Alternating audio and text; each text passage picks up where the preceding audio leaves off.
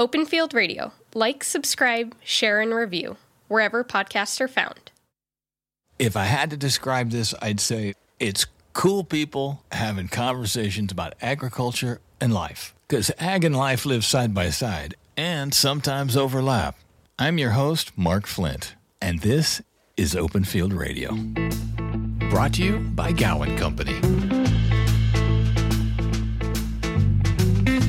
Rick Richter, Maxwell, California. Richter Aviation. Crop dusters, air applicators, air ag. Whatever you call it, I call it cool. And we talk it all right now. I love that you say you have a passion for flying. Is it truly a passion for you? It is. It is. And it always has been a passion since I was just a little boy, uh, watching all the crop duster pilots and airplanes fly around our dairy barn when I was small. And I just thought, man, I'd really like to be one of those guys. And, you know, Sure. I ended up being one. So here I am. It's, That's it's been a, cool. it's been a long journey. It's been a long journey, but it's very, very rewarding, you know, and now my son is carrying on right w- along with me and it's, uh, it's the best life can offer. I can tell you that. Well, you mentioned it. uh, You said crop duster, and I look it up, and you find crop duster, you find aerial applicator. Is there a right word for it anymore? You know, we go by aerial applicator, uh, ag pilot is Okay. probably closer to uh, describing the person that's flying the airplane, but the, the job that he's doing is uh, aerial application. Um, gone are the days when you saw the barnstormers, you know, crop dusting the fields and and all of that. But uh, we've kind of evolved from that into more of a professional industry Okay. and uh, we really, really embrace technology uh, that you just can't believe the the strides that we've made with uh, GPS, especially. In the old days, they had the flaggers that would mark the fields. Well, nowadays we have uh, GPS technology that just guides us right across the field, uh, following a light bar, and we can get it within one to three feet accuracy and wow. there's a lot of different things that the application uh, itself is becoming more and more advanced, you know, with flow controls and with prescription mapping, prescription applications. Okay. Uh, that's just getting getting the product to the target where it needs to be and, and at the quantity that it needs to be. And of course, you know, aerial application by its nature is fast and efficient, and uh, that's that's pretty much our selling card. A lot of people uh, don't realize that the the pilot is out there performing his duties day in and day out. It's just amazing. Take me back to the beginning. You said as a kid you wanted to fly, and when did it? When did that happen for you? Oh, I'd say when I was 12 years old, maybe younger than that, uh, on our a dairy farm. So, and uh, the business that uh, that that guy ran in our local town, I just recently purchased. So, Oh no way. yeah, this area we just uh, took over one of the last uh, aerial application businesses near us. So we're we're pretty proud of that that we can serve our community in the fashion that we do. At what age did you start flying? You know, I began flying when I went to college at Chico State, uh, my freshman year, and that was 1970, fall of 70. And I got my private license in 1972. I started ag flying in 1979. So I worked for four years after I got out of college on the ground here at the business that I purchased where I'm at right now. I purchased this business in 1997 from the owner of the business where I once flew. I went out on my own in 1983 uh, with one A model ag cat, and I still have that airplane. What? That is completely great. What led you to aerial ag? Well, like I tell you, I was involved in agriculture, and I was uh, studying agriculture at Chico State. I've always wanted to fly, so I began flying. And uh, when I got to when I graduated from Chico State, there just weren't that many jobs in ag, and I thought, well, I can put aviation with agriculture and be a ag pilot. And so I started working with my cousin Paul Richter, who was the manager of this business here where I am right now. And uh, he put in four years, uh, he put me in an airplane and then I just started from there, and that was 1979. Off you went. so I don't know about you, but on my list of cool jobs, this one is way up the list. But here's some things you may not know about crop dusters or aerial ag or aerial application, whatever you want to call it. Aerial application accounts for up to one fourth of the delivery of crop products in America. That's pretty amazing. There are approximately 2,700 aerial applicators, all pros, in the United States working right now. Aerial application is one of the most demanding career choices a pilot can make, second only to a jet fighter pilot. And there's another piece of cool history. We'll let Rick tell it, but talk about coincidence. This is pretty cool. What I'd like to add, Mark, sure, and I'm really excited about this as well as all the other applicators. This is our 100th year anniversary this year, and it was uh, 100 years ago, August 3rd, 1921 that aerial application was born. Our uh, our association is uh, going about this in a big way this year. We're celebrating all through the year, and will culminate at our annual convention this year in Savannah, Georgia. It's really it's really something to uh, tell the story of ag aviation and how it's changed uh, modern society. Really, the farming and feeding the world. It's just uh, it's really uh, an amazing thing that we do. And not a lot of people understand that. Well, I found a quote from you that said the airplane is one of the best tools the farmer has. And it sounds like that's exactly right. I believe, and I think the farmers do too, that it's the it's the best value of any of the tools in his toolbox because of the speed and efficiency and the accuracy of the applications that go on and the timeliness. Uh, we can get right on a field or you know, of our customers that uh, would have, say, insect infestation and take care of those bugs before they do great damage to the crop. You know, we're in a partnership with the with the growers and also with the consumers to do a good, safe job and to protect the environment at the same time. And I, don't think people necessarily see it that way all the time. No, they don't, and that's uh, that's a shame. But you know, we're we're out here doing our job just like they are doing their job, uh, whatever they do in uh, life. And it's just that we've had a passion for aviation and agriculture, and, and we're, you know, we're doing that. You're listening to Open Field Radio. If you haven't heard it, it's new to you, right? Gowan USA has a broad selection of herbicides, fungicides, and insecticides to deliver customized solutions for your crops. Gowan provides the right programs to fit your unique needs, standing behind our products with expert service and support. And Gowan USA is family owned and operated right here in the United States of America for over 55 years. That's a long time. Check it out for yourself at gowanco.com. And now you know.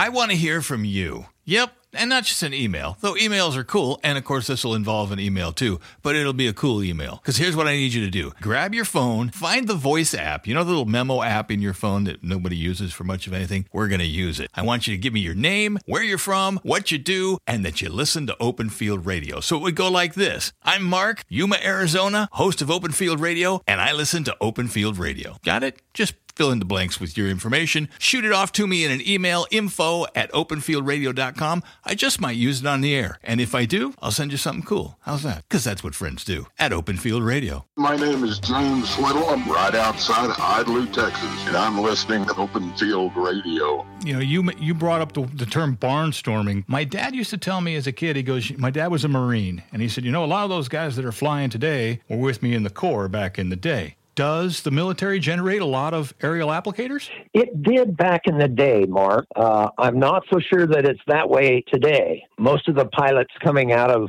uh, the military today are flying jets, you know. Sure. And they've probably gone on to, they go on to airlines, being airline pilots. Sure. Uh, we do have some uh, military pilots in the uh, in the ag aviation business. Uh, but I think it was probably more of a, a, thing back then coming out of World War II. And and actually, John Macready, the guy that made the first application back in 1921, was a World War One pilot, and that was after after World War One. He and another one of his lieutenants uh, decided to dust a.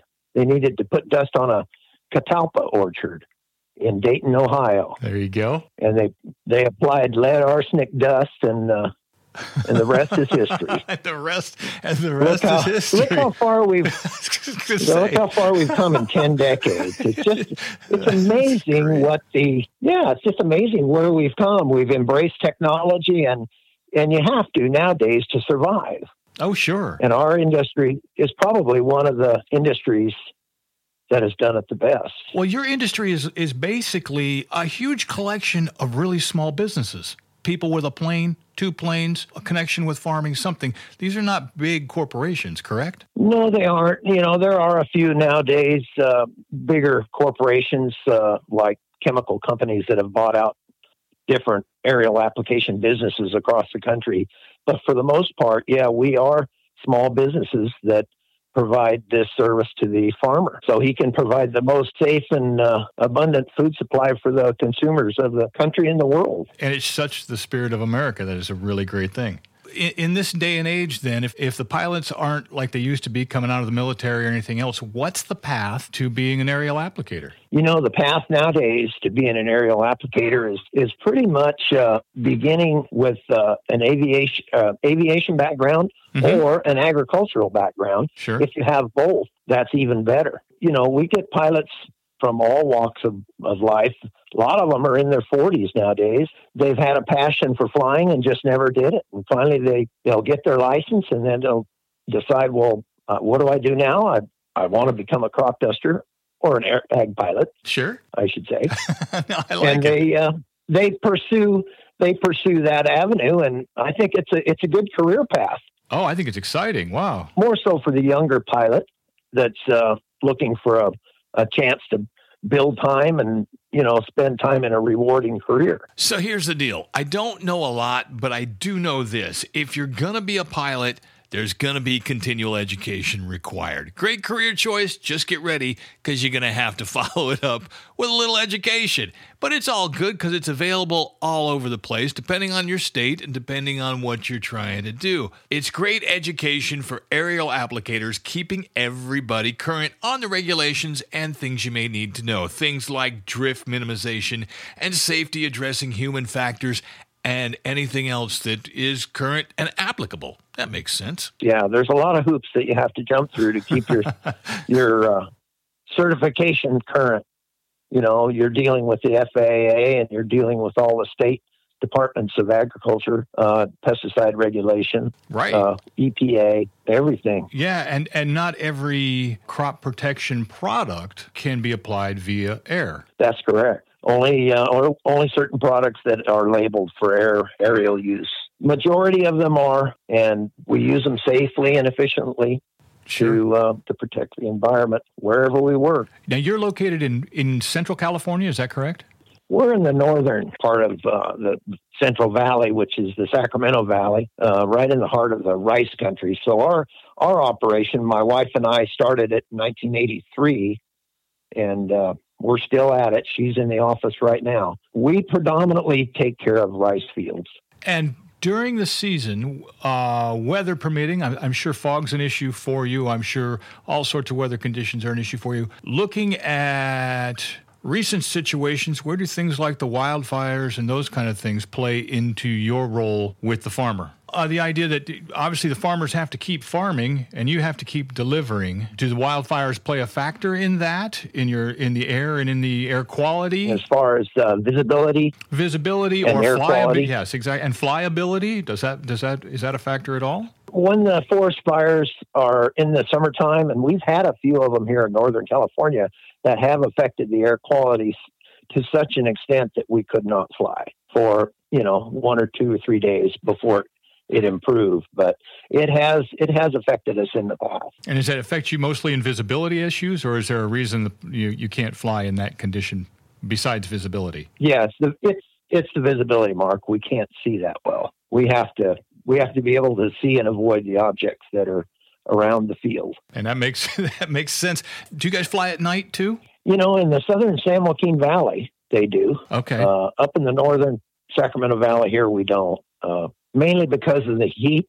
It's the heat, so they protect the uh, protection of the bees. The bees bees tend to go in their hives at night, so that's why the the uh, people down south spray the insecticides mostly at night. And actually, the night flying, I've never done it, but I've been told that it's uh, the power lines you can see them a lot better Oh, really? in the night with the lights. Yeah, the lights will shine on the wires, and you'll be able to see them. Sure. Whereas in the daytime, they tend to blend with the background.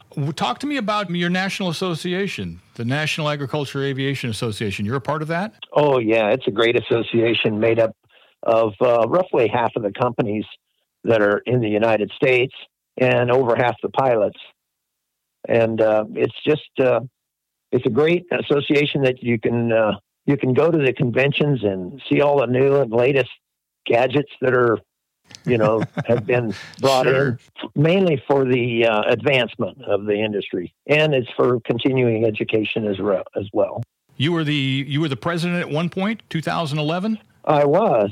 I was in 2011 and had the great honor bestowed upon me to be the president of the association. And it's something that I look back on as the pinnacle of my career. You just can't get much better than that. And it's a great group of people that we work with that are constantly advocating for our uh, our livelihoods. Livelihoods, careers, jobs, businesses like Richter Aviation. This is not a cheap venture. Trust me here. I got the figures right here. On average, each aerial application business has 2.3 aircraft on average. Rick has more than 2.3 aircraft, ranging in price from $100,000 to nearly $2 million, depending on, well, depending on a lot of things. And that's just the airplane. That doesn't take into account any of the precision gear that's on there from GPS to flow controls and real time meteorological systems. You name it, it all costs money.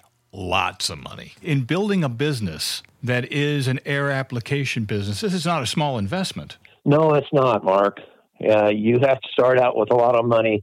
And there's an old saying that uh, money makes the airplane fly, Hmm. and that's it's true. It's a time and investment in time and and money, your education, your flying, uh, and then you have to build clientele. The hardest about, part about that is keeping the clientele. You know, so you do good work and you do a good job. You work hard, and and it's and you can keep the people happy, your uh, customers. Why that's what it's all about Is it competitive? it's a it's a fairly fairly competitive business where there's large amount of operators. Uh, in my area, it's not so bad. We all have our certain areas that we work in, and we get along. Is is it like a lot of agriculture? I did an interview with a onion farmer down in Texas a few weeks ago, and he shed light on the stories of everything is on a handshake and a relationship. Is it the same way in your industry? You know, uh, it is. It is. It hasn't uh, evolved into anything beyond that. Uh, for myself, anyway, I'm sure maybe some of the larger corporations would have a contract with their growers, but my growers come to me because of the reputation that I have for doing a good job over the last 40 years. 43 years. That's a long time. Of course they call you. I, I take great p- pride in the work that I do, and I've tried to instill that uh, into my son so that he can carry on, and in turn, it'll be his legacy someday. Well, talk to me about that legacy. Talk to me about the future of both your business and the future of the industry. For your business, your son Nick, who was going to join us today, but is out there flying and working, which is what you got to do. He he will carry this business forward, correct? He's got to carry the torch. That's right. I'm 68 years old right now, and and I'll be looking at retiring any time. You know, in the next few years, I'll never get out of it completely right. because I'll always be I'll always be here to help. But uh, I love that.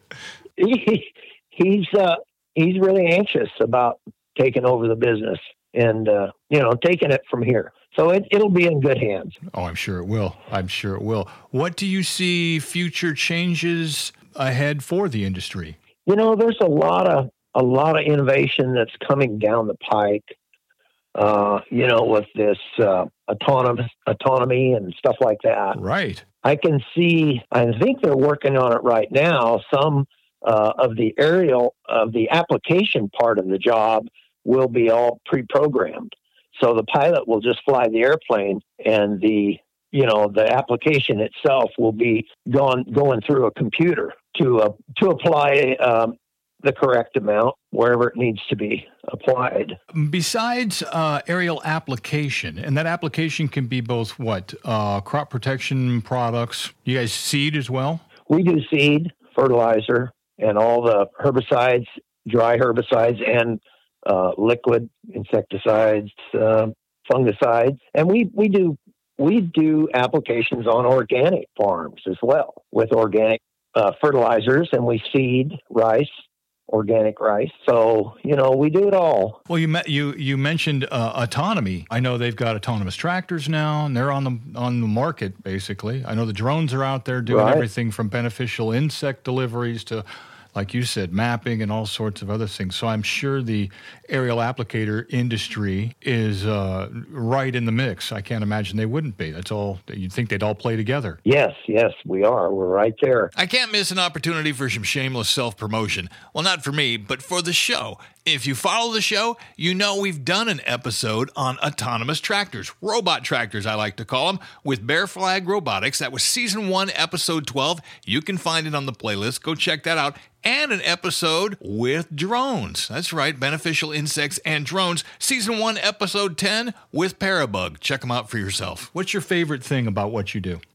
Well, I think at the end of the day, I can look back and see a, a crop that I've planted and watched it grow through the summer. It gets green. I've sprayed the weeds, applied the fungicides and the fertilizers, and and nurtured that crop until the harvest. And it's just a golden brown, and the harvest comes off, and the farmers and are happy. The consumers get a product that's safe, affordable, and abundant and uh, just a sense of satisfaction that you get from seeing this crop from day one until harvest. And working with the people that, that we work with is uh, is just it's it's life is what it is. I think. coast to coast and around the world. You're listening to Open Field Radio. So here you go. EcoSwing from Gowan, USA is an OMRI listed botanical fungicide created using proprietary plant extracts. Gotta love it. EcoSwing is labeled for use on many different crops to control powdery mildew, botrytis, monilinia, alternaria, and several other diseases. And it's a global leader in fungicidal control of several key pathogens. EcoSwing makes a valuable addition to your integrated pest management program. Add another mode of action to your disease control defense and combat possible resistance from overuse of other actives. EcoSwing. Always read and follow label directions from Gowan Company. Cool people having conversations about agriculture and life. Open Field Radio. And now back to Open Field Radio with our guest, air applicator Rick Richter. You know, you're flying over their crops all the time. What's your relationship with the farmer? My relationship with the farmer is he's who I depend on for my business and my livelihood, and that's good. I have good relationships with them. Most of the time, we deal with PCA or the crop protection analysts, you know, Right. I, do you know them personally? Do you know the farmers personally? every last one. A lot of them I've grown up with, so they're in our community. You see them every day. Can you take me through a day at Richter Aviation? What happens at the beginning of the day? How's it all get started? Well, it depends on which day you want to. you know, right now it's kind of slow, but uh, usually I'm up at 4 a.m. Okay. Uh, sometimes before that, depending on how much I have to do. I get to work by 5 or 5:30, and uh, the crew will come in at six, basically, sometimes earlier. And uh, the pilots come in, get their their orders for the jobs that they're going to be doing, uh, at least for half of the day, to get them going. And uh, they send their crews out to the strips that are satellite strips where we have uh, the material be waiting for the jobs that they have to do. And when they get done with those jobs, they'll call in and say, "We're done with that now," and then we send them on to another job. So it's uh, we communicate a lot with our pilots and the growers throughout the day. But uh, my day, you know, if I'm in the airplane, it's just like the other pilots. But uh, if I'm not, if I'm on the ground, it's like you know the whole day goes by so fast because you're putting fires out everywhere. I'll bet it goes by real fast. You still fly a lot? You said you're hoping to retire, but I'm sure that will never happen. I do. well, you know, I've seen too many people retire and then, uh, you know, everything just kind of falls apart on them. But I, I enjoy what I'm doing. And I love doing it. I just I'm not going to give it up until I have to. How many planes are a part of Richter Aviation? Well, This year we'll be flying seven airplanes. Last year it was six. We acquired two more from the business that we've uh, purchased. Uh, one of them will be flying probably in a couple of weeks. Uh, but right now we've got six online. On Thursday, the pilots are coming in. One as far away as New Zealand. He comes and he does the season, the busiest part of the season with us. One guy's on his way down from Washington.